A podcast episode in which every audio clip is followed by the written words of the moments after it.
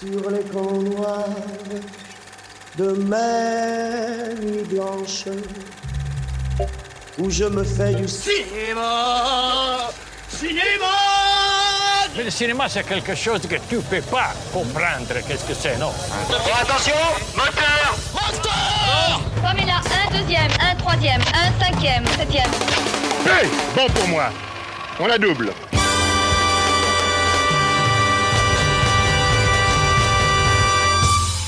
Et bonjour, bonsoir à toutes et à tous et bienvenue dans ce nouvel épisode de Focus by Ritech, votre émission qui donne la parole à ceux qui font le cinéma. Je suis Kev avec moi pour l'animer, c'est toujours mon cher ami, c'est Nathan. Comment il va Nathan? Ça va, et Focus by Ritech, ça me fait un peu au by McDo, tu sais, un peu un truc comme ça. mais du, mais du coup, parce que le podcast va bientôt coûter euh, 2,75€. Ah mince Mais euh, on n'est pas là pour parler de, de McDonald's aujourd'hui, parce qu'aujourd'hui on reçoit un nouvel invité dans notre euh, dans notre émission Focus. On est fiers de recevoir un monstre de la prothèse, du latex et du silicone qui tâche.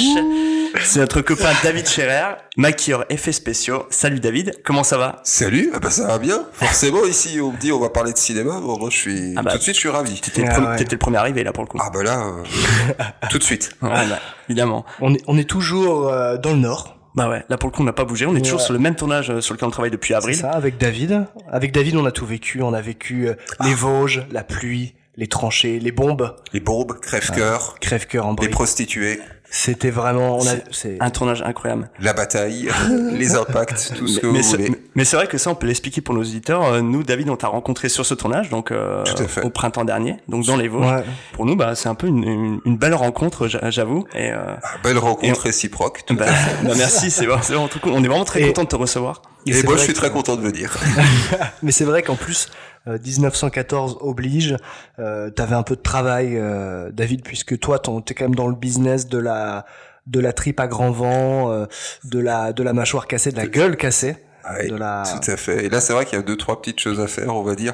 T'as un, petit Oh. un petit peu de boulot sur ce tournage. Moi, plus, plus sérieusement, oui, c'est un, c'est, je dirais, c'est depuis, allez, depuis deux ans, c'est le plus gros projet euh, Ah que j'ai eu en, en télé, en série télévisée. donc, d'accord. c'est donc une, une série donc en, en huit épisodes, on peut le dire, qui s'appelle Mhm. donc Ouais. Combattantes Ouais. pour euh, pour TF1, qui est réalisé par euh, par Alexandre Laurent et qui est un réalisateur donc avec qui moi j'avais bossé sur le bazar de la charité. Ah, c'est vrai?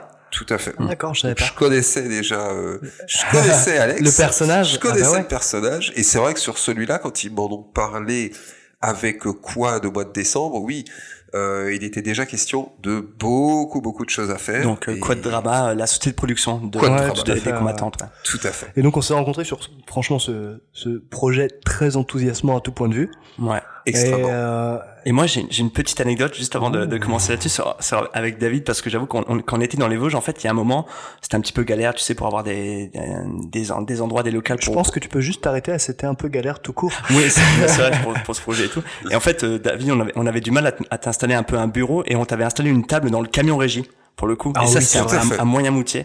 Et, euh, et je me rappelle que tu étais avec euh, une de tes renforts, en tout cas qui t'aidait pour euh, pour cette journée de tournage. Ouais. Et on et on avait commencé à discuter dans le camion régie de cinéma, de, de cinéma de genre des années 70-80. Absolument. Et, et tu lui montrais en fait un effet à, à ta renfort de, de, de, de- un peu gorge, je sais plus sur quoi c'est, je crois c'était massacre à la tronçonneuse. Eh ben non. Alors, Non, mais, mais tu, non, non, tu es, tu es dans, tu es dans l'esprit avec la scie électrique. C'était la séquence de la scie électrique de classe 1984 Ah, de Marc ouh. Lester.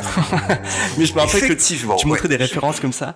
Et à partir de là, on a commencé à parler et tout. Et moi, je me dis, oh, ça, Ah génial. Bon, surtout que moi, j'adore le cinéma de genre, donc. euh, Ah bah, Ah bah c'est- totalement ouais. C'est un, un genre extrêmement enthousiasmant. On va avoir l'occasion de, de, Bah ouais, de tout à fait. ça. Parce que toi, donc du coup, David, toi, t'es maquilleur effets spéciaux. Ah oui, tout à fait. Donc, euh, ton, ton boulot, c'est, c'est vraiment très large, mais en gros, tu fais des effets pratiques. Oui, c'est tout à fait ça. En C'est fait, ça. on- exactement. Quand on dit effet pratique, c'est-à-dire vraiment des effets, des trucages qui sont en direct sur le plateau, Ah ouais, c'est qui ça. existent. Il n'y a pas de virtuel. Non, Il n'y a pas d'ordinateur, il n'y a Non. pas de, voilà. Tout est vrai. Enfin, en tout cas, ce qu'on amène et tout doit être filmable. Ah, je, vous l'assure, tout est vrai. J'ai déjà mis euh, le doigt dans un moignon ensanglanté euh, fait par ses soins. Euh, tout est là. hein. Bah, je peux te dire que c'est nous qui chargeons le camion du, du tout le matériel de, de David. C'est vrai, c'est vrai, vous avez récupéré tout ça. Les mannequins cadavres Absolument. défigurés, euh, les, bidons de faux sang, bien sûr. Ouais, bah évidemment. Évidemment, beaucoup de couleurs rouges hein, sur, ce, sur ce tournage. C'est vrai que c'est- Clairement, clairement. c'est un petit tournage qui tâche, on peut le dire.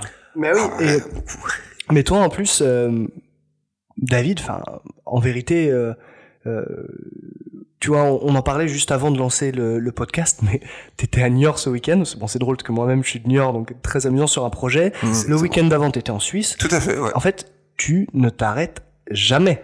Non, c'est un peu ça. C'est un peu, ça- c'est un peu l'idée. Par le, Mais en plus, il paraît, la légende, la légende dit que t'en serais à plus de 300 projets quand même. c'est vrai. Peut-être, peut-être plus en fait. Des, Parce des que- fois, je les compte plus. Mais oui, Tu sais que nous, dans Focus, on travaille un peu avec Nathan, on prépare un peu les épisodes, comme faut pas croire. Oh là là. Et euh, on a regardé juste ta page IMDB pour te dire. Mais euh, effectivement, tu es crédité sur plus de 300 projets. Euh, c'est vrai. Tu as un site internet aussi. Oui, Ouais, pas ça, on a, très- on oui, a un petit- découvert un petit en, site, en regardant fait. pour Ouais. le podcast. Ouais. Ouais, c'est vrai. Très drôle. Euh, effectivement, ouais. Bon, alors énormément de courts métrages, mais plein de choses, du long métrage, de la série, du clip aussi. Ouais, absolument. Ouais.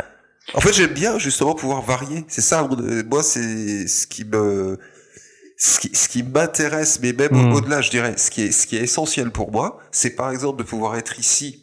Euh, sur cette série qui est donc quand même un très gros projet, Ouais, c'est ouais. une grosse série, Mhm. donc avec un, un énorme casting et tout, beaucoup budget, a- beaucoup voilà, de budget, moyens techniques, et de pouvoir aussi, euh, en parallèle à ça, pouvoir enchaîner aussi des projets beaucoup plus modestes, mais euh, qui te permettent tout le temps de te renouveler.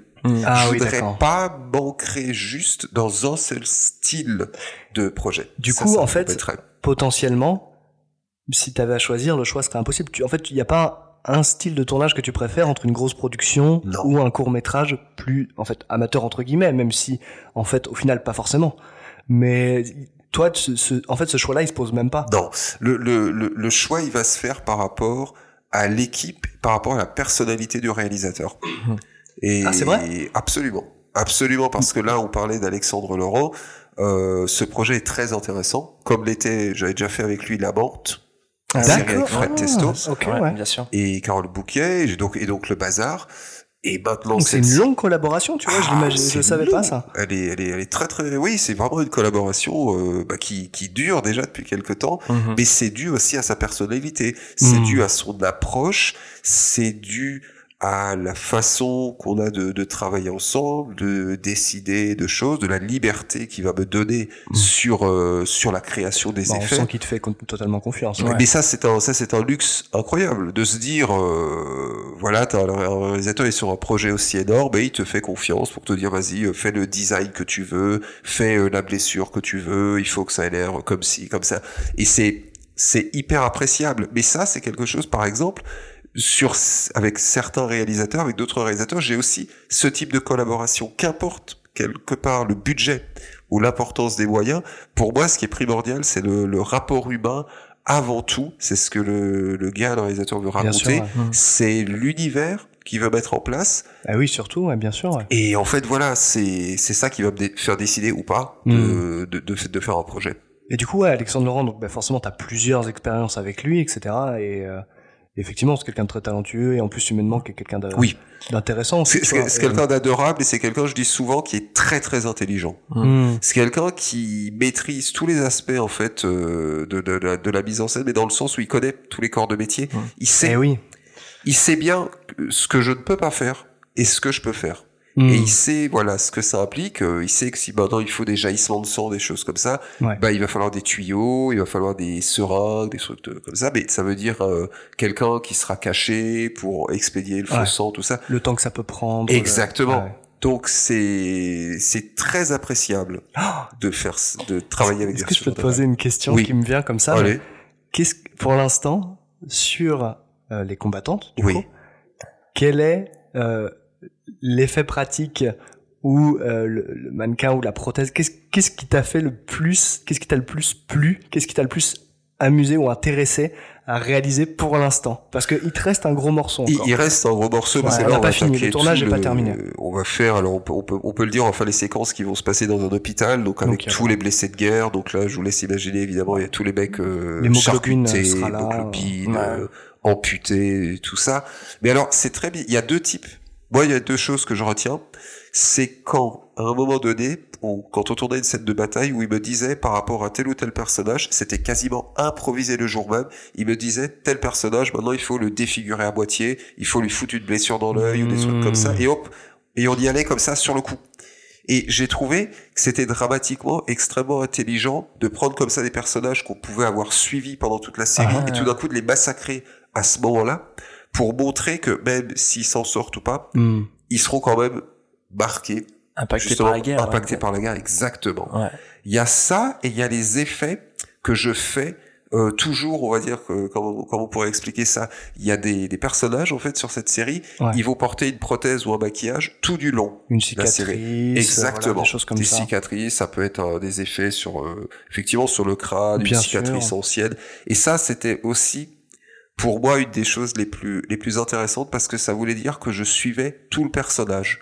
Je suivais toute Hmm. l'évolution, notamment euh, avec un, alors bon, je, alors, Sans trop en parler. J'en parle pas trop, Voilà. mais Ouais. sans citer de nom ou quoi que ce soit, mais le fait, tu vois, de d'aller sur le plateau avec le comédien, de discuter avec lui, le voir Ah oui. répéter son texte et tout, c'était hyper intéressant. Et en fait, euh, je me rends compte que ça, si tu veux, c'est un peu comme si, entre guillemets, euh, moi-même, je, euh, on- va dire, je prenais presque une leçon d'acting ou Ah, une leçon de mise en scène. Ouais, tu, tu- tu pars à la, en fait, euh, à la découverte aussi d'un, enfin, pas à la découverte, mais tu pars accompagner le parcours d'un Si- acteur. Ah, et- on peut, si, si, on peut, on peut dire à la Ouais, découverte si, si. parce que des fois, tu, très souvent dans les effets de maquillage, tu vas bosser très rapidement avec un acteur. Tu vas être là une journée ou deux, tu vas faire un truc sur lui et puis voilà, ça, ça, ça, ça s'arrêtera là.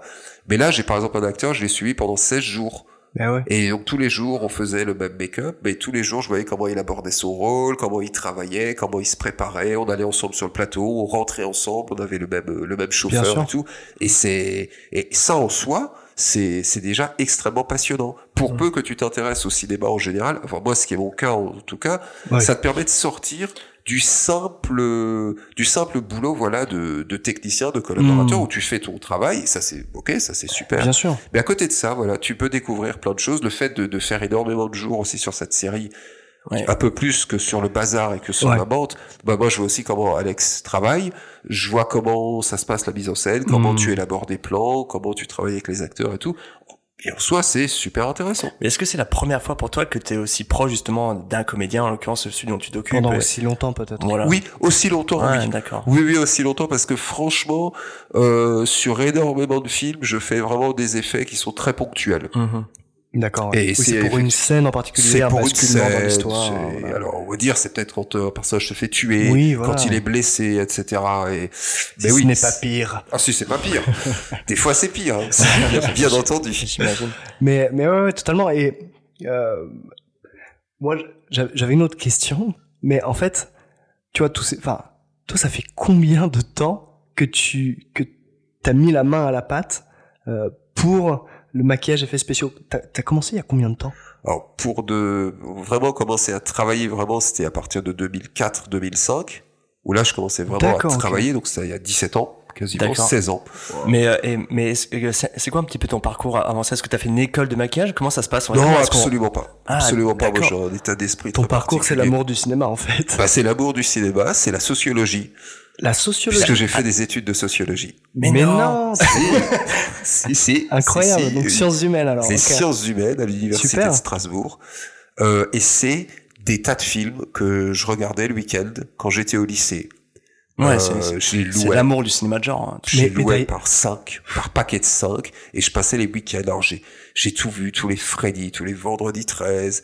Et c'est, surtout c'était cette période où je commençais à me forger une cinéphilie, Hmm. où je commençais à découvrir un peu des auteurs. C'est là que j'ai découvert les Dario Argento, les Lucio Fulci, euh, Donc, les John Carpenter, Le tout ça. Diallo dont, dont, dont on a souvent parlé. Ah, le fameux, bah, le giallo, qui est mon, mon genre fétiche, Mm. abs- c'est le cas de le dire. C'est le genre que je préfère au cinéma. Je, dis- je dis toujours, en fait, le giallo, c'est le, c'est le plus beau genre du cinéma parce que, euh, on, en, on en reparlera après, on expliquera un Mhm, petit peu ce mhm. que c'est, mais pour moi, même un film, un giallo un peu raté, il va toujours te comporter une séquence, Mm. une scène absolument incroyable. Il va toujours te comporter quelques minutes, même peut-être même une minute ou 30 secondes de pur cinéma, de trucs que tu n'as jamais vu ailleurs. Et c'est ça en fait qui Ouais. me passionne là-dedans, absolument. Donc ça c'est quand j'ai découvert ce genre-là, je me suis dit, j'ai envie de faire du cinéma Ah. dans le style fantastique ou horrifique, mais à quel poste? Et j'ai choisi Ah, les effets spéciaux parce que c'est différent à chaque fois. Et ça me permet de varier. Et moi, je voulais faire un métier varié. C'est-à-dire, je sais, je ne sais pas faire euh, tout le temps la même chose. Mhm. Je me lasse très vite. Ah, je comprends. gros problème. Je voulais rencontrer des gens et je voulais pouvoir voyager. Et du coup, les bah, effets de ah bah, maquillage, ça, la boucle est bouclée, Exactement. un très beau triangle là, effectivement. euh, Euh, triangle parfait là. pour le coup.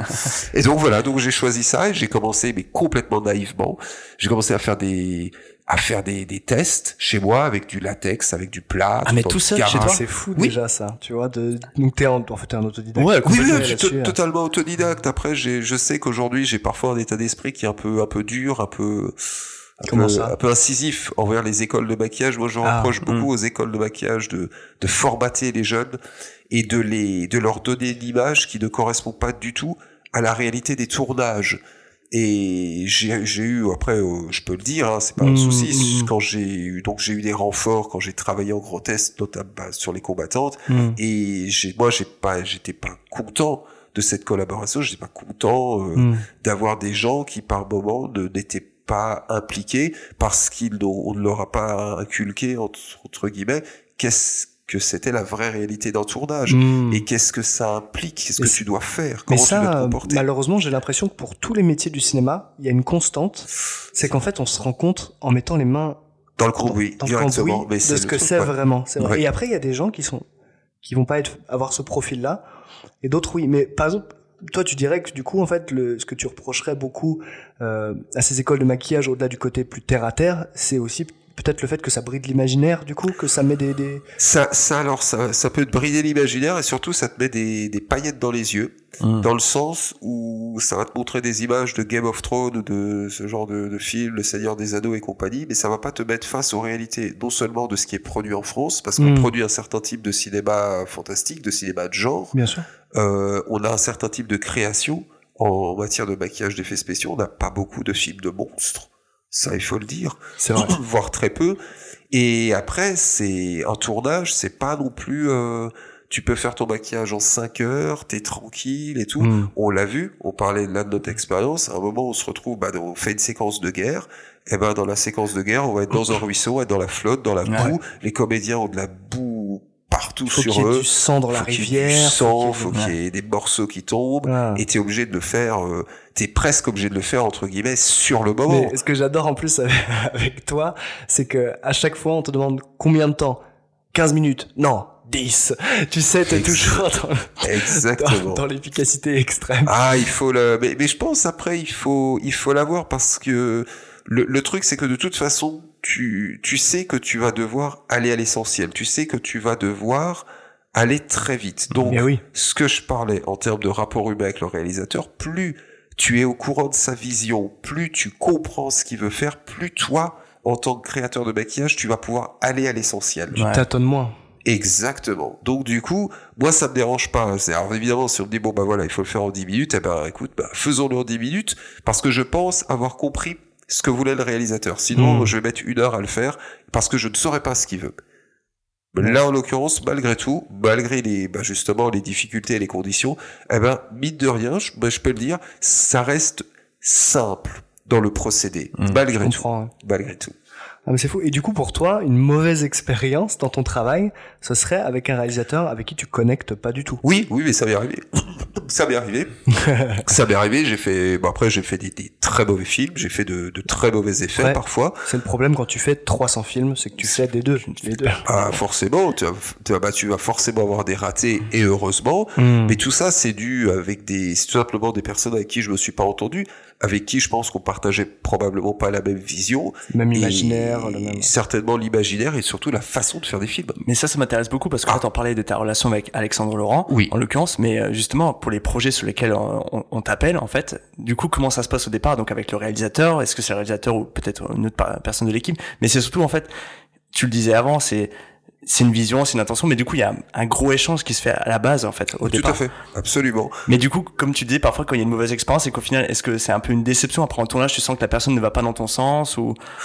Non, c'est alors c'est pas spécialement qu'elle va pas dans mon sens, c'est que on on n'a jamais connecté en termes euh, de prépa. Hmm. On n'a jamais été d'accord. Je me Ah. rappelle d'un film qui s'est très oui. euh, Attends, pardon. Juste je te- Pour préciser juste Oui. avant, mais euh, donc chaque tournage a une préparation de tournage en amont, Absolument, tout à euh, fait. qui peut durer des mois. hein. Et, et toi, c'est une grosse partie de ton travail aussi. Ouais.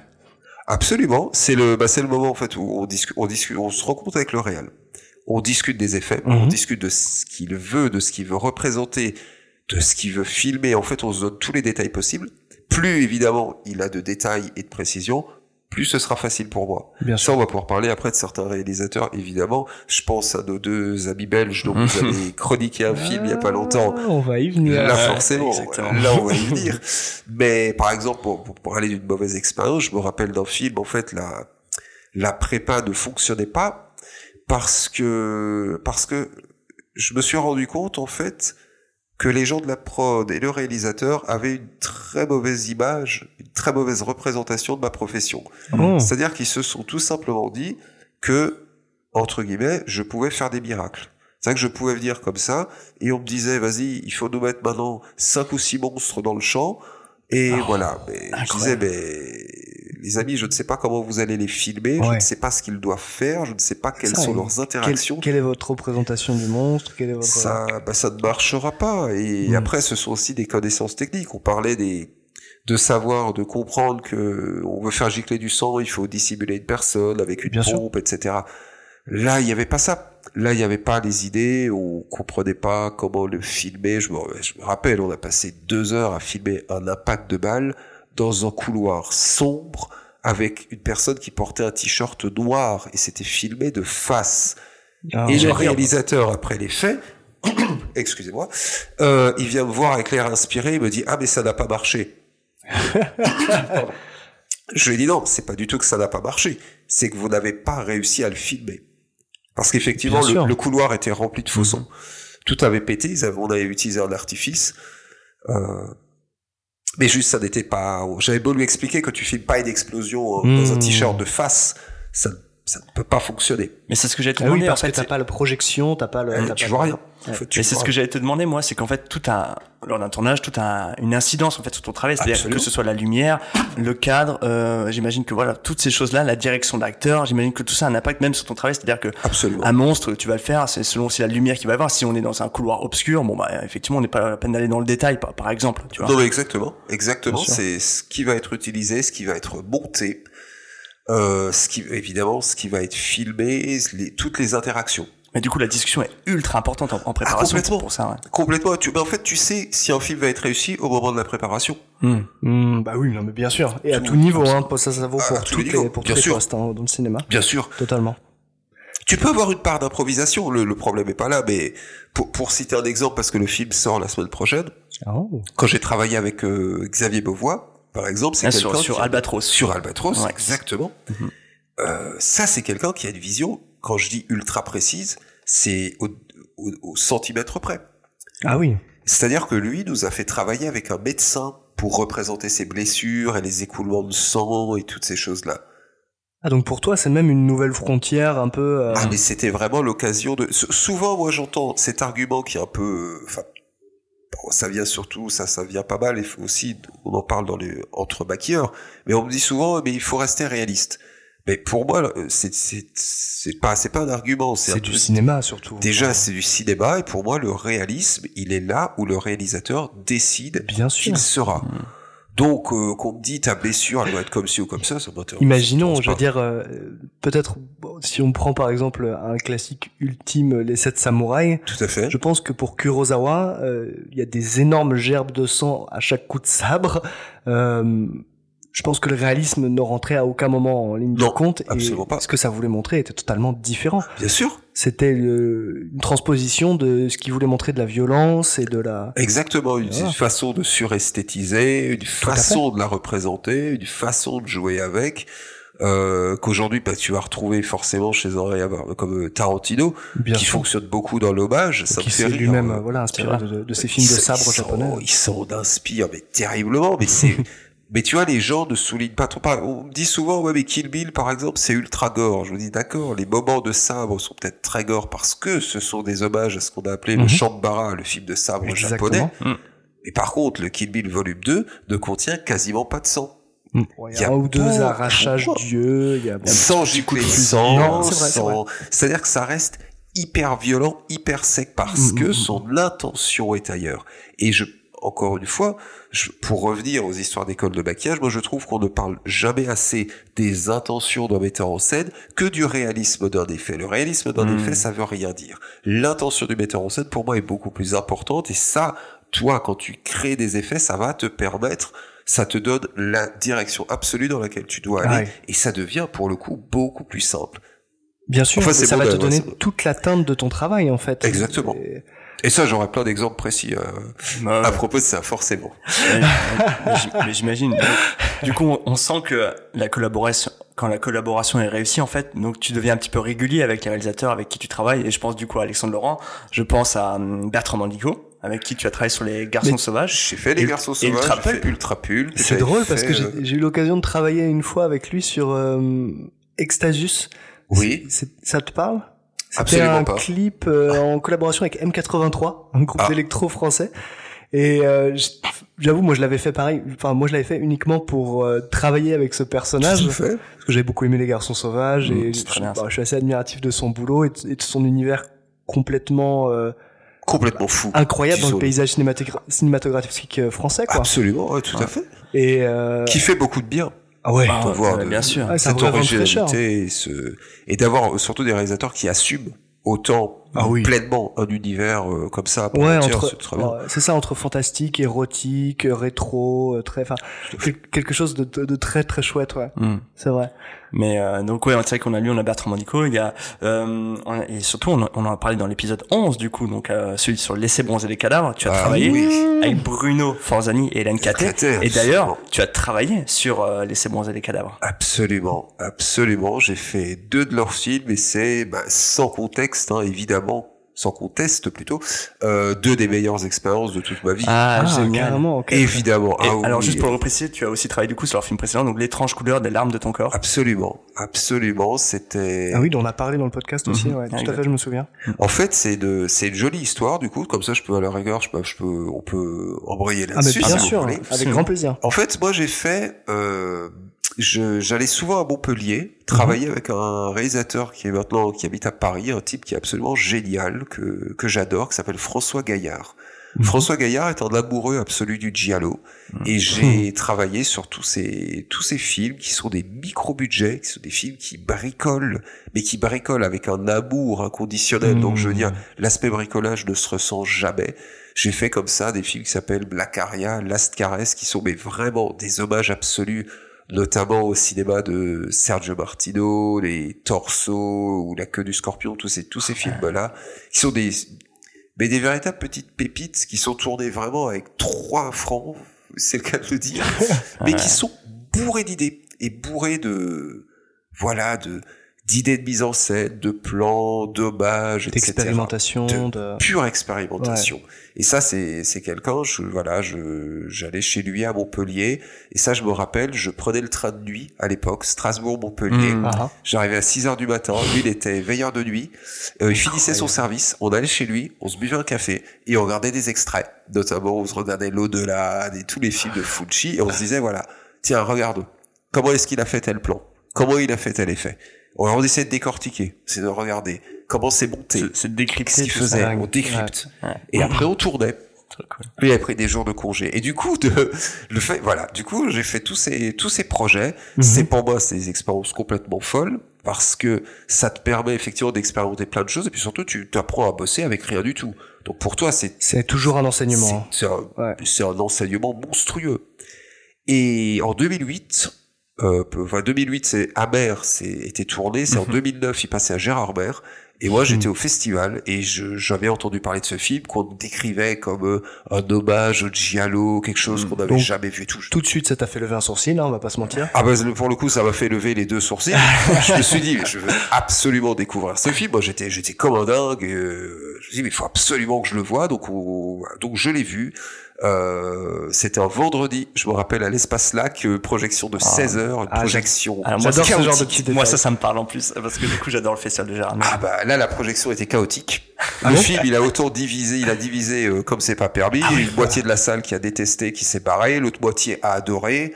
Enfin c'était. Là, tu sais que t'as vécu une expérience dans Ah, c'était une expérience, c'est une expérience dans les deux sens du terme. C'est que surtout quand j'ai, quand j'ai j'ose avoir ça, je me suis dit, mais, mais c'est incroyable, mais c'est qui? Ces deux réals qui ont fait, euh, qui ont fait comme ça ces images complètement dingues, c'est suresthétisé, c'était hyper beau, c'était inventif, ça parlait avec un, ça utilisait un langage cinématographique d'un certain genre Mm. pour raconter des histoires différentes. Moi, j'étais comme un fou.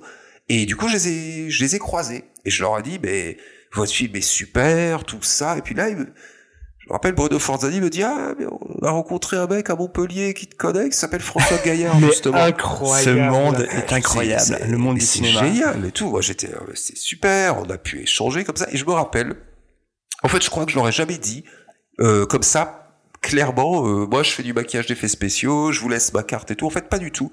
Je leur ai demandé leur mail, je me rappelle. Ouais. Je leur ai dit, est-ce que tu pourrais, à Bruno, me, me prévenir quand Amer repassera sur Strasbourg?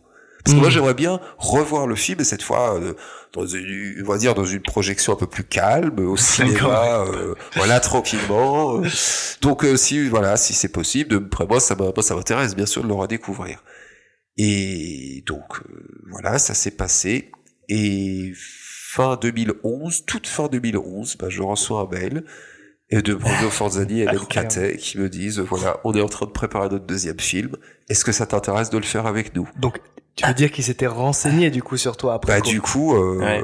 bah du coup, moi j'ai failli tomber de ma chaise. Ah. J'ai reçu le, bah, le scénario de l'étrange couleur des larmes de ton Wow. corps sur ma boîte mail. Mais du coup, je note qu'ils t'ont jamais prévenu euh, que le film était sorti à Strasbourg. Ah, si bien sûr. Si Ah. si, je l'ai redécouvert avec mon meilleur pote. On a failli se vexer. Hein. Une, euh, non, une projection très sympa. Je me rappelle, j'avais été voir ça. Personne ne s'est levé en cours de route. Personne ne s'est levé en cours de route. J'avais été le voir avec mon, bah, mon, mon meilleur pote de Strasbourg, Hmm. euh, qui depuis a réalisé un court métrage influencé par le Giallo. Comme Mais- quoi, vous voyez. Tiens, tiens, Comme tiens. de par hasard. comme de par hasard et qui est passé là il y a le mois dernier qui était passé au festival du film fantastique de Strasbourg. Ah. Comment il s'appelle ce film? Et ce court métrage il s'appelle Scorpion sur lit de rose. Référence Titre absolue au magnifique. titre animalier hein, que nous connaissons, Euh, les tarentules au L'étrange plumage. Euh... L'oiseau à plumage de cristal, la ça. queue du scorpion, Ouais. le, c'est le, c'est l'étrange vis de Mrs. Ward, mais ça c'est pas un titre animalier, il y a le, le chat à neuf queues, quatre bouches de velours Ouais, gris, etc. Quelqu'un connaît bien ses références. Mais c'est ça, c'est- mais, c'est- mais, mais pour le coup, c'est vraiment un peu des cultes, hein, des, des classiques du, du Ah, totalement, hein. totalement. Mais en, en même temps, après, ça, on s'est aussi euh, bien entendu avec Hélène et Bruno, Mhm. parce que voilà, on pas, bah, parce que on a vu ces films, ça nous a interpellés, ça nous a inspirés. Et ben du coup, j'ai été les voir. On parle, tu vois, pour faire même le parallèle sur la prépa, j'ai été les voir à Bruxelles. euh, une Mhm. après-midi, on a parlé de ce qu'ils voulaient, tout était hyper clair. Pareil, on a revu même des extraits. Je me rappelle, ils m'ont montré des extraits de la maison près du cimetière de Ah. Fulci Mhm. pour le coup de couteau qui passe à travers la, le crâne d'une jeune fille au début, Ouais. euh, puisqu'il y a un effet qui est inspiré de ça dans, le- dans leur film. Euh, je suis revenu plus tard sur Bruxelles, on a fait les moulages de ces de, de des comédiens Ah, pour faire après toutes Les les, prothèses, les effets, les fausses peaux, euh, l'œil pour le, le coup de le morceau de miroir dans l'œil, euh, le faux torse du, du comédien quand euh, on voit sa peau qui remue, enfin que des choses comme ça. Et pour vous donner le niveau de précision, ça je le raconte à chaque fois, mais ça m'a ça m'a épaté, c'est qu'il y avait Manu Dacos, ce chef opérateur absolument Mhm. génial, qui, qui Oui, est sûr. absolument incroyable, Mhm. qui était là en fait avec son, son appareil photo 5D. Et je lui demande, puisqu'on doit préparer une un faux visage, Ah. puisqu'à un moment donné, le, dans l'étrange couleur, le comédien va prendre un éclat de miroir et va se le planter dans l'œil. Et je lui dis, est-ce que tu pourrais me montrer, s'il te plaît, ce qui devrait être votre cadrage Mhm. Comme ça, moi, je vais faire mon moulage en fonction. Bien sûr, Ça ouais. ne sert à rien de fabriquer une tête entière si vous choisissez de filmer trois sourcils. bien sûr. Et lui, Euh, Manu Dacos me fait donc une photo sur le comédien qui s'appelle Klaus Tank, qui était, qui est venu pour l'occasion. Il, il me fait une photographie euh, de son œil et de sa joue. En fait, cette photographie, c'est le plan qu'on va retrouver dans le film. C'est, il- avait déjà le, le, le cadrage Ah, ouais. exact au millimètre. C'est ce qu'on appelle du travail. C'est ce qu'on appelle du travail et un talent fou. Mm. Et pour moi, oui, c'était cette expérience, était, elle était incroyable. Pour l'étrange couleur, pour moi, à tourner, ça a été complètement dingue parce que c'est là que j'ai rencontré aussi euh, François Cognard, le- leur coproducteur français, Mm. puisque leurs films sont produits par c'est Tobida Film, donc François Cognard et Mhm. Tobida, sa femme, son épouse, et Anonyme, la boîte d'Eve Commange Ouais, c'est ça. que, qui pareil sont des personnes adorables. Et du coup, moi, j'ai passé, euh, j'étais, je me rappelle, en, quand on faisait les, les- le tournage en studio, euh, moi, j'étais dans le même logement que François Cognard. Et le soir, on parlait, voilà, Ah, de ouais. sa carrière de journaliste, de producteur, de pourquoi il avait choisi d'être producteur, pourquoi il produisait, euh, il produisait Hélène et Bruno, qu'est-ce qui l'intéressait dans le cinéma? Enfin, ça a été un enrichissement incroyable. Parce que lui aussi doit être passionné, j'imagine. François Cognard est un passionné incroyable. Et c'est vraiment euh, moi c'est une personne pour qui j'ai un, un respect énorme parce que c'est c'est authentiquement je sais que l'expression est peut-être galvaudée mais c'est un producteur qui prend des risques. C'est un producteur qui aime le cinéma. C'est un producteur qui suit vraiment les gens. Quand il croit en un projet il va tout donner et forcément comme ça pouvoir passer ces, ces quelques jours avec ça a été euh, ouais ça a été en termes d'expérience humaine ça a été des meilleures euh, meilleures expériences que C'est j'ai eues c'est génial. Je pense qu'en plus, en vérité, il y a un fil rouge pour tous les gens euh, qui travaillent dans le cinéma et, et qui aiment ça, c'est l'amour des gens aussi, Oui. des rencontres, des. absolument Per- Je pense que personne ne s'épanouit dans ce métier s'il n'a pas euh, ce, cette fibre-là. Ah mais tout à fait, tu, tu- ça c'est une raison pour laquelle je fais ce métier. Je te parlais de mecs comme François Gaillard, Mmh. ou Hélène, Bruno, tout ça, c'est...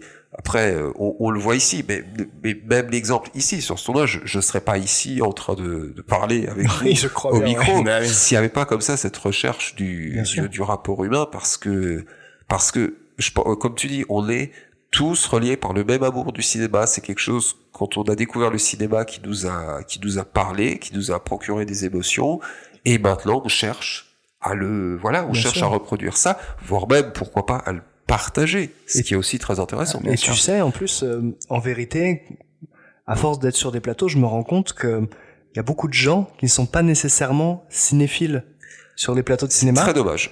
Ouais, c'est- dommage, dommage. mais en même temps, en fait, c'est des gens qui, au-delà de la production de- du, du film en lui-même, en fait, c'est le plateau qui est leur, euh, tu vois, leur entre guillemets drogue, tu vois. En fait, Oui.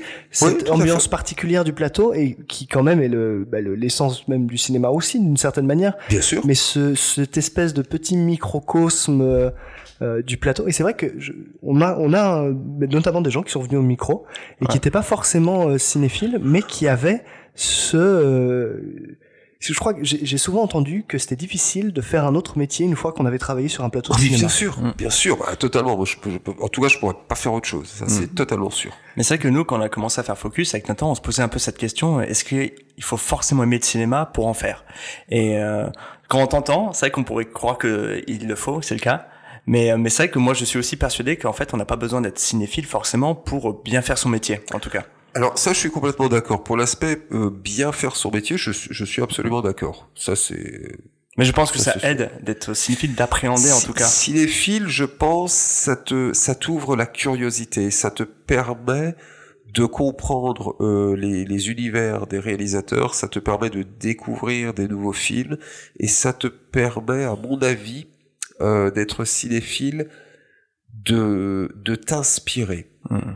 Et moi, je sais que je m'inspire toujours. On dit souvent, Mm. ça c'est la question qui revient tout le temps, quand tu fais un effet par une blessure, un mec au bras arraché et tout, est-ce que tu prends une photo ou est-ce que tu vas voir un vrai blessé? Et en fait, Ah, ma oui. réponse à chaque fois, c'est non. Non, je vais pas voir un vrai blessé, mais par contre, je vais voir qu'est-ce qui a été fait dans d'autres films. Qu'est-ce qui a été fait techniquement? Comment est utilisé tel ou tel effet? Euh, par exemple, si je vais regarder les polars de Martin Scorsese, qui est aussi évidemment un des réalisateurs que je vénère le plus. Et moi, je, c'est, c'est surtout, c'est la, la façon qu'il a de filmer la violence. Moi, c'est ce qui Mmh, m'interpelle. Mm. Et moi, c'est, c'est ça, c'est ça qui m'inspire. c'est pas tant le- l'exécution technique de ces maquillages, c'est la façon dont il les utilise. Ça, pour moi, c'est beaucoup plus important. Ah. Après, naturellement, ça, c'est ma façon d'appréhender les choses et ma façon de travailler.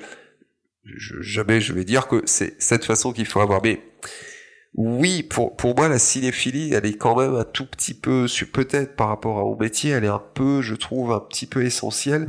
Parce qu'aujourd'hui, il y a quelque chose qui se perd, notamment, c'est ce que je vois chez les jeunes, c'est la curiosité.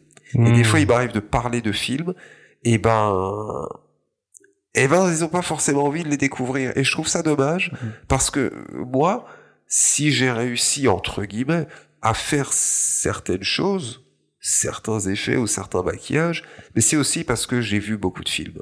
Et parce que ça m'a inspiré, et la façon dont ils s'y sont pris pour faire ces films-là, moi, ça m'a donné des pistes, ça m'a donné de l'inspiration pour après essayer de faire quelque chose qui fonctionne bien.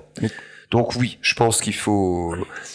Mais tu me dis, c'est parents, tu disais, je montrais effectivement ce jour-là à Moyen-Moutier, je montrais des extraits de classe euh, 1984. Ouais. Je me rappelle aussi lui avoir montré, euh, ça je me rappelle très bien, je lui ai montré à cette, euh, cette jeune fille qui s'appelle Émilie la décapitation de la malédiction.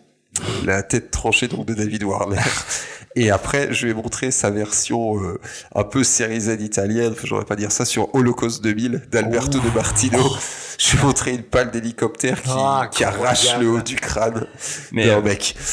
C'était très drôle, hein, parce Ah bah que oui. euh, alors, je lui faisais tout le truc. J'étais à la musique d'Ennio Morricone, là c'est la musique de Jerry. Goldsmith sur la malédiction, etc. Donc j'essayais de lui dire voilà, il y a c'est tel compositeur, ça c'est tel. Ah, je t'avoue que je venais au camion régie prendre des trucs et j'étais un peu surpris, ouais. ça c'est le truc pas banal. Tu fais un petit peu aussi école de cinéma pendant que tu fais le, le maquillage et l'application sur dans ton sein. On va se dire le mec Entre passe deux son temps à et- des films au lieu de bosser. Non, c'est pas vrai. On a quand même On un sait petit que vrai. aussi. Absolument. ouais. Ah, mais c'est chouette. Et, euh, et du coup, pour en revenir à laisser bronzer les cadavres, Oui, oui, va- absolument. honnêtement, nous, tu vois, on, on en parle au, au travers d'un podcast. Effectivement, euh, si Kevin, toi, tu l'as vu à Gérardmer au festival? Euh, non, au festival de Strasbourg, au FEF. Festival, d'accord. Et alors, ça, oui. ça d'ailleurs très très marrant parce qu'on en avait parlé euh, toi et moi Tout à fait. à, la cantine, À la cantine. à la cantine du tournage. Et euh, parce que toi, tu, tu avais été euh, au jury. Jury, absolument. Jury J'étais jury. Et en plus, c'était, c'était très drôle puisque c'est Daniel Cohen, donc, qui s'occupe du Festival du film fantastique de Strasbourg. Il a eu la gentillesse de proposer d'être jury.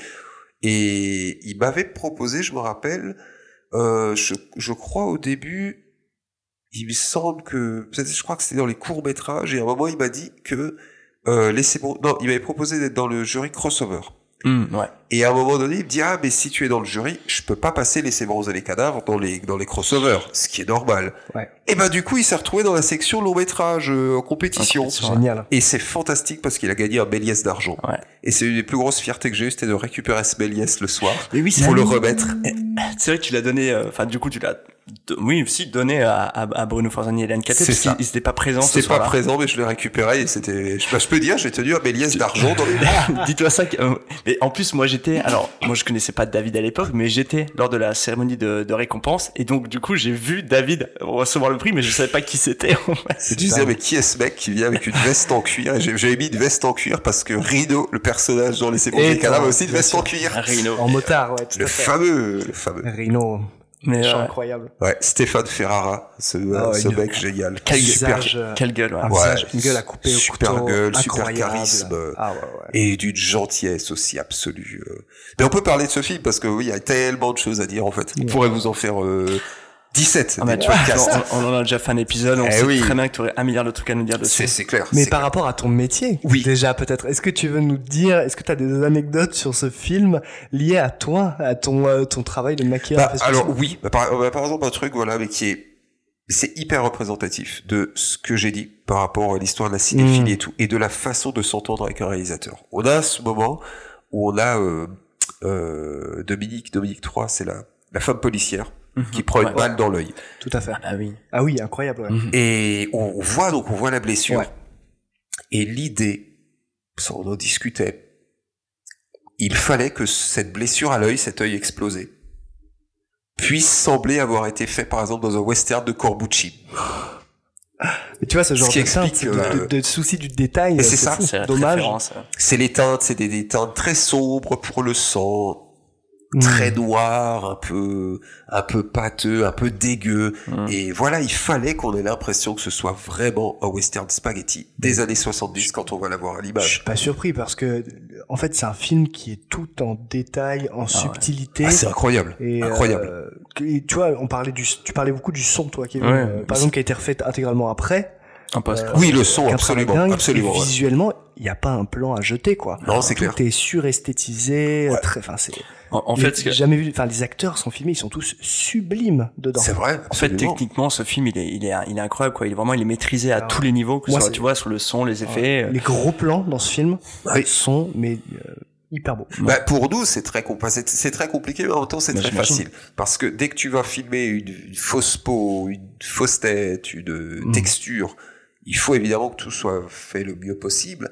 Mais encore une fois, tu as suffisamment d'indications avec eux pour que tu puisses te débrouiller, faire quelque chose qui marche. Je me rappelle d'un effet, on l'a testé, mais vraiment plein de fois, on a filmé ça le dernier jour, sont les lagots d'or qui éclatent hmm. et Ah qui oui. recouvrent Ouais. euh, euh, Bernie Bonvoisin Mhm. euh, d'or fondu. Il voulait absolument que ça éclate, mais pas que ça explose.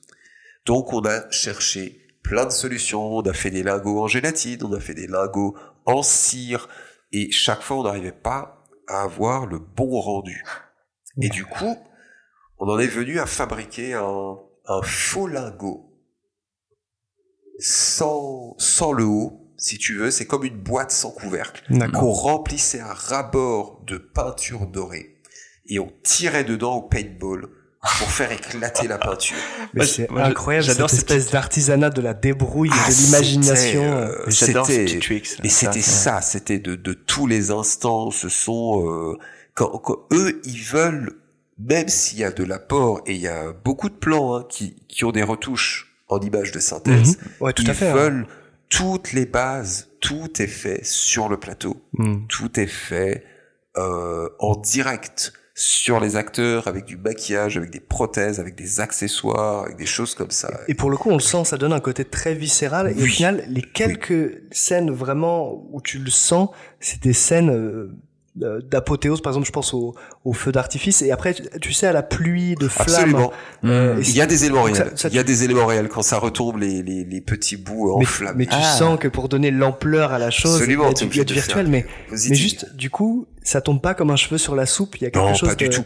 Enfin, ça, ça fonctionne vraiment, et surtout, c'est beau, quoi. Tu vois, l'intelligence, c'est que si maintenant on utilise à un moment du sang en image de synthèse, bah, il va être couplé à du vrai faux sang. Mm. Donc du coup, il Ah, sera jamais systématiquement maintenant? Oui, ce sera jamais Ah. totalement de la synthèse et c'est ça qui est incroyable. Mais c'est pareil, ils ont voilà, ils ont des des idées très précises. on- on- Après, c'est c'est très entre guillemets, c'est très facile parce que ils te donnent plein de pistes. Mm. Et puis, bah, on se pose euh, autour d'une table et puis on, on réfléchit. Et Bien puis on avait aussi sur ce film, il y avait, euh, je me rappelle, c'était Olivier de Lavelet, le responsable des effets spéciaux plateau, des les coups de feu, les flammes, Ah oui. tout ça. Et c'est pareil, c'est un mec Il y en a incroyable. quelques-uns. Il y en a aussi quelques-uns et tu peux. Mais c'est typiquement le genre de mec. Voilà, c'est un superviseur d'effets spéciaux belge. Il est qui est super ouvert. Il est super ouvert et dès le premier jour, quand on a fait les effets, le pre- premier, moi mon premier jour de tournage, c'est les effets sur le, le braquage. Quand les convoyeurs Ah, sont oui, ouais. tués, c'est-à-dire Ouais, a un, gros plan d'une bouche, on tire dedans, il y a des, des gerbes de sang, des choses comme ça. Et, et, lui, et lui était là sur le plateau, Olivier, et il était euh, justement très sympa, tout, tu vois, à donner des, justement, des petites idées, des conseils, voir un peu les dispositifs que j'avais. Disait, est-ce que tu veux que je rajoute quelque chose? Est-ce que tu veux Une vraie collaboration. ensemble? Et ben Ouais. ça, c'est une super collaboration. Et franchement, euh, enfin, tu peux bosser avec un mec pareil, c'est le rêve, parce que voilà, il est, il est pareil, il est bourré d'idées. C'est un mec, il a plein d'idées. Il a plein d'idées. Lui, il regarde un cadre et puis il se dit voilà, bah tiens, on peut faire ci, on peut faire ça. Essayons ça. Et mais ça va très vite. Tu vois, il y a toujours, toujours des idées tout le temps. Et bah du coup, cette façon de travailler pour moi est idéale. C'est pour ça que pareil, c'est un, c'est un excellent souvenir de tournage ce film. Et j'avais une question un peu dans, sur un autre sujet, mais qui Ah. me, qui me, qui me démange. Ah. Je voulais savoir, Oula. David, Oui. si t'avais pu travailler sur un film, le- n'importe lequel à n'importe quelle époque, quel film tu choisirais? Ah, les frissons de l'angoisse. je le savais. Évidemment. Je savais que t'allais dire, t'allais dire à, à Argento. Évidemment. Ouais, ouais, C'était, ça Le aurait Giallo, été- donc. ça aurait été ou les frissons de l'angoisse, ou bien, ça c'est peut-être un peu plus étonnant, Possession. Ah, avec Ah, Adjani Avec Adjani. je- Ah, on se souvient je- tous je de sa, on se souvient tous de sa scène incroyable. Dans le métro. Ah ouais. Non, ah oui, c'est une- un, mo- un monument de cinéma cette scène. hein. Monument de cinéma. Ah ouais. Euh, ça, ça m'aurait énormément plu. Ou bien alors, c'est peut-être aussi plus surprenant. Enfin non, peut-être pas.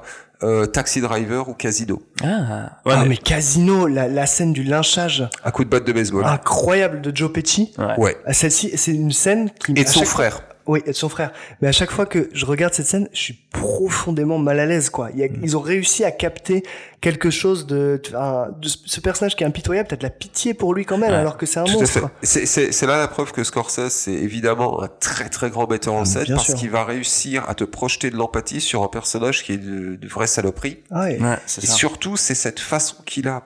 Pour moi, c'est Casino, c'est une des meilleures utilisations de, de la musique dans un film. C'est le morceau, c'est House of the Rising Sun, Mm. qui a Oh, utilisé des, C'est vrai. des animals pour toute la fin où on voit toutes les exécutions. Mm, mm, où c'est filmé avec de longs plans séquences, avec une mise en scène qui a beaucoup d'ampleur, donc du coup très opératique.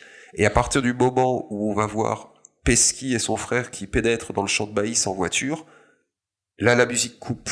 Et tu en fait tu n'auras plus aucun autre son que le bruit des battes de baseball métalliques qui vont rebondir sur le ouais.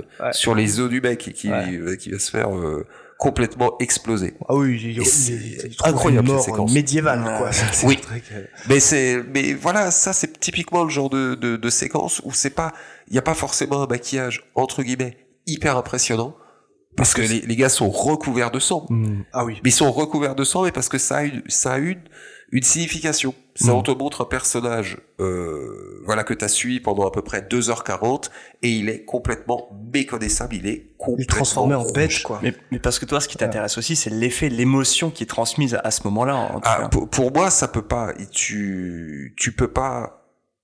Tu, tu peux pas comme ça créer un effet. C'est effectivement, c'est, c'est, c'est la mise en scène va créer Ouais. une émotion particulière. Et ça, euh, c'est ce que tu fais en maquillage. C'est simplement, enfin quand je dis simplement, je mets entre guillemets, sinon je vais me faire taper sur les doigts.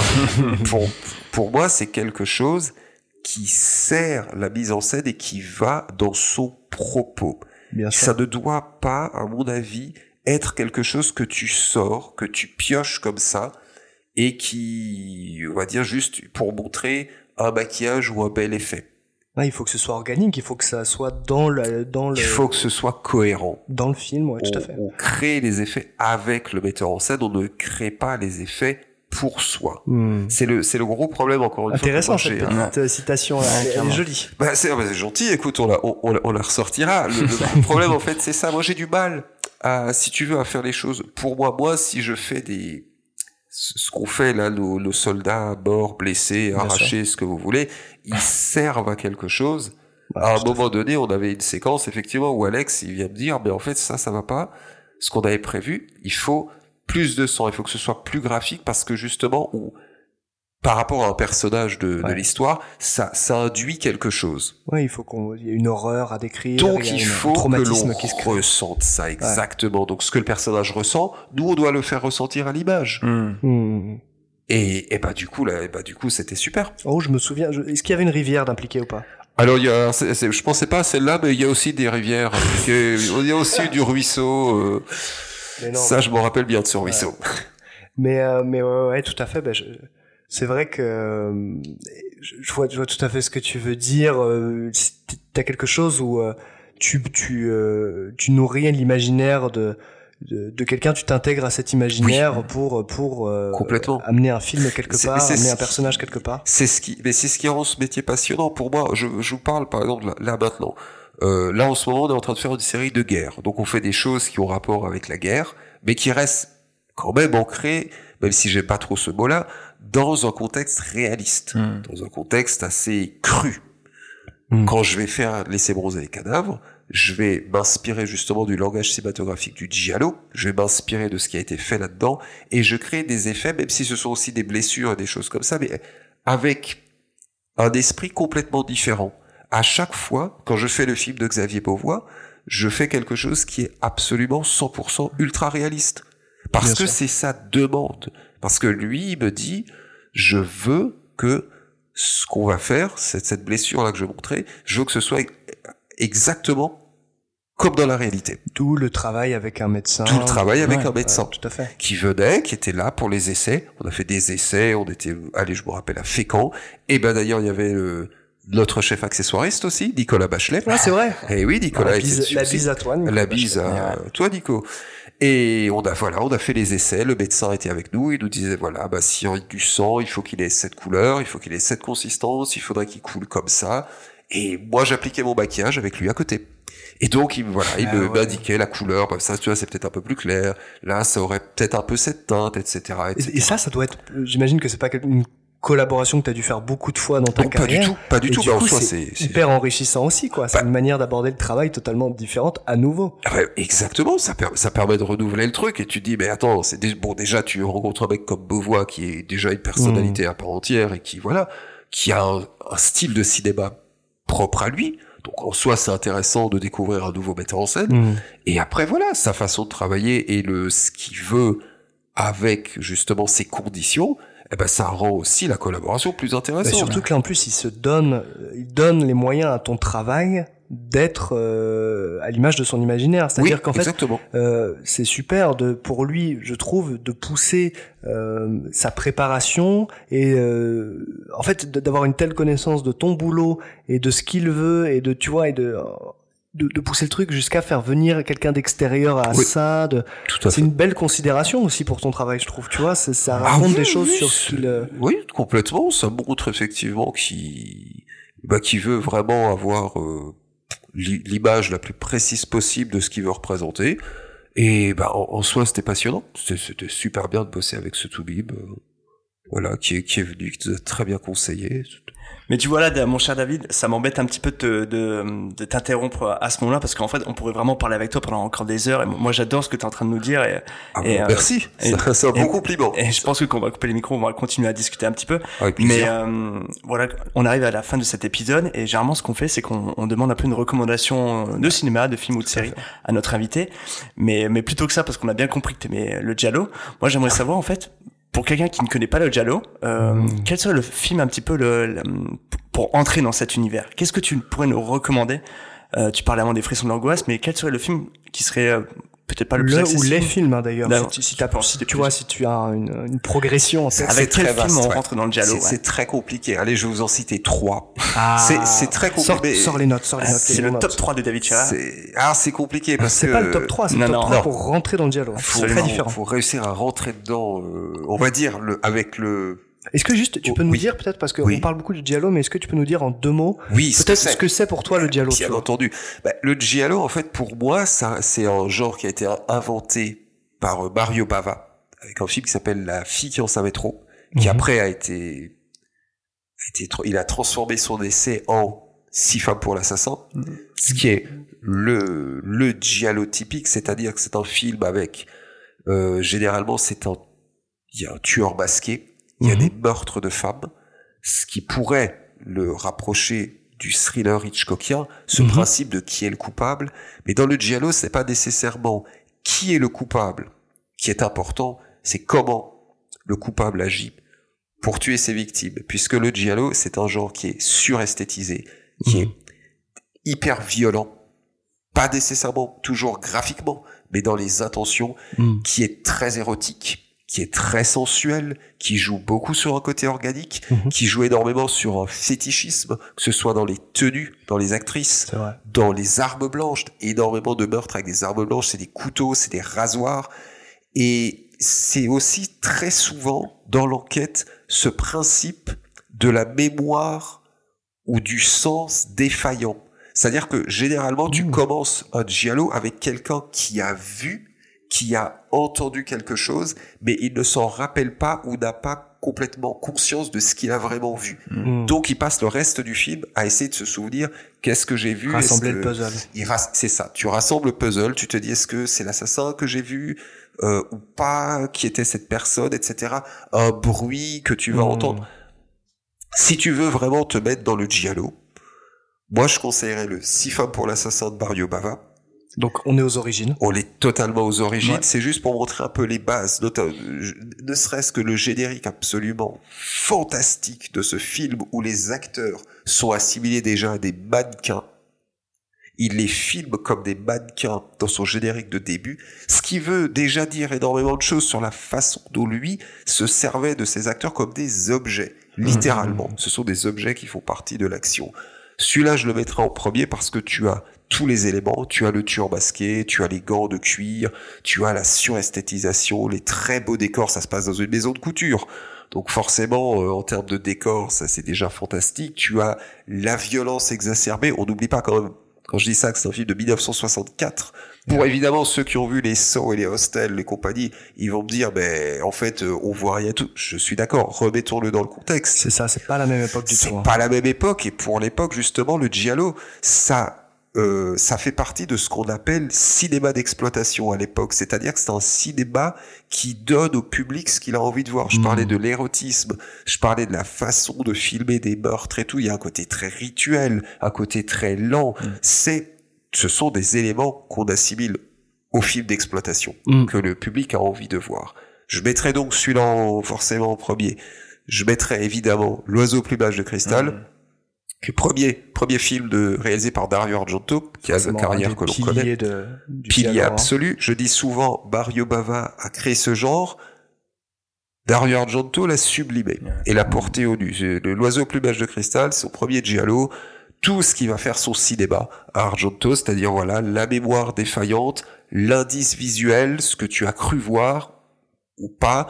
On rapproche souvent Argento de De Palma, Oui. dans, vrai. dans Pulsion ou dans Blowout surtout, il va faire comme ça aussi Ah bah, de Blowout, Palma on est type. totalement dans le puzzle est aussi. dans le puzzle. la- voilà, dans le, cette On est dans l'hommage, dans le cinéma à la Hitchcock et aussi à Ah la bah, de toute Argento. façon, De Palma, c'est Hitchcock, c'est peut-être sa plus grosse influence. Ah, c'est son, c'est, son maître absolu. Il ne se prive pas de lui rendre hommage quand il peut Il et souvent, parfois, parfois même avec humour, ouais. avec humour ou parfois avec insistance. C'est, c'est un autre débat. Nous ferons un autre podcast là-dessus sur euh, De Palma Hitchcock.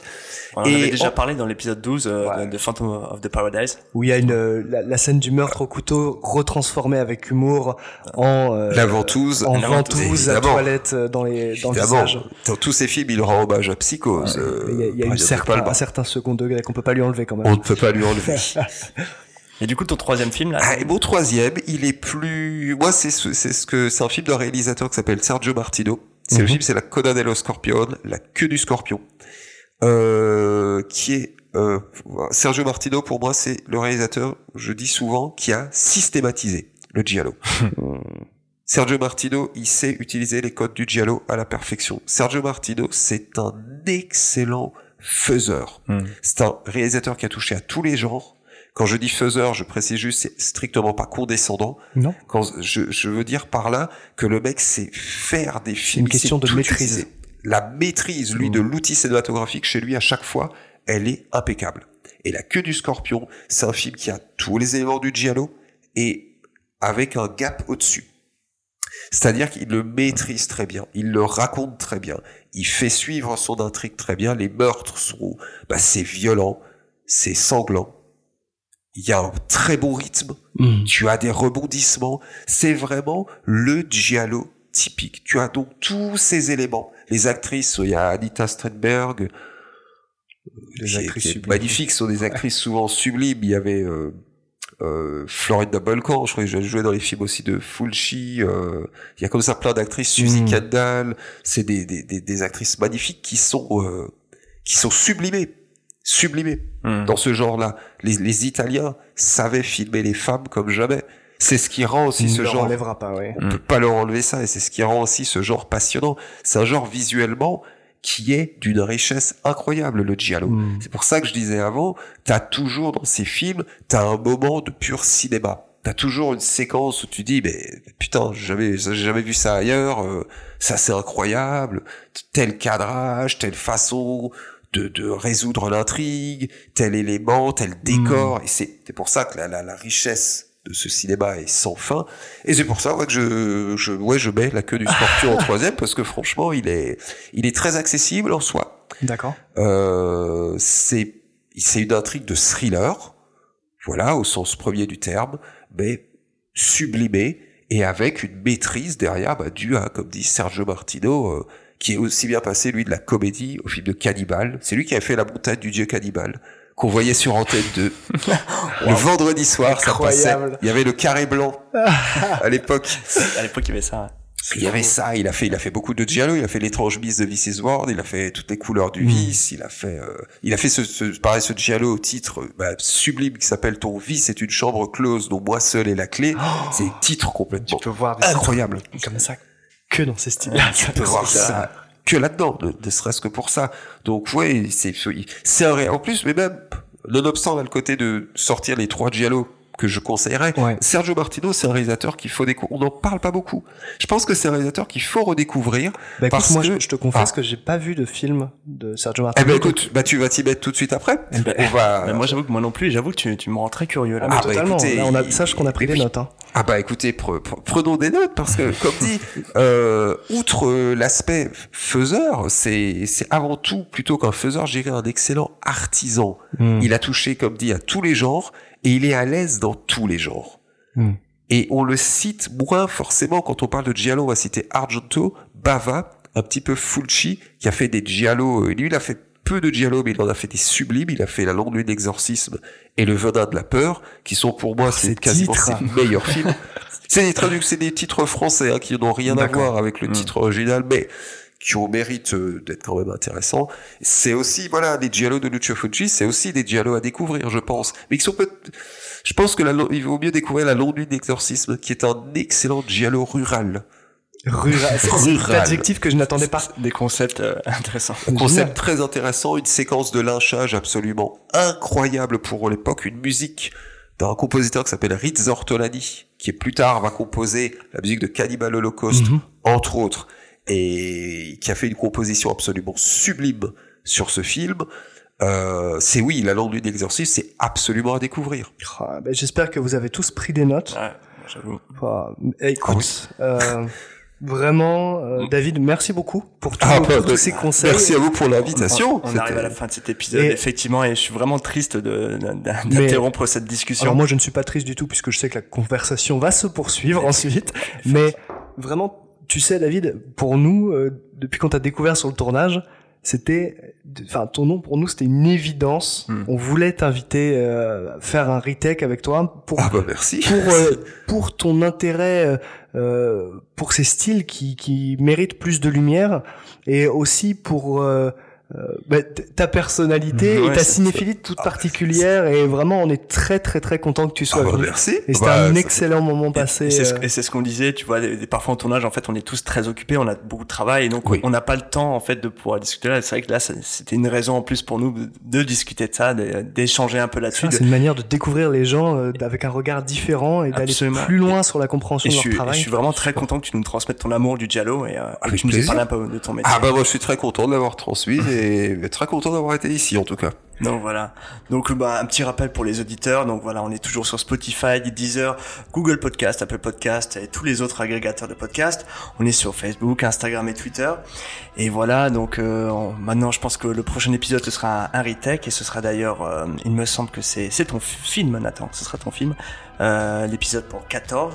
Donc voilà. Donc euh, cher ami, on va s'arrêter ici. Merci encore une fois, David, d'avoir été Merci avec David. nous. ouais. Et Merci à vous. Merci Nathan d'avoir animé ce- cette discussion. Voilà, on se retrouve dans deux semaines. On peut se quitter là-dessus. Bye bye les auditeurs. Bye bye. Salut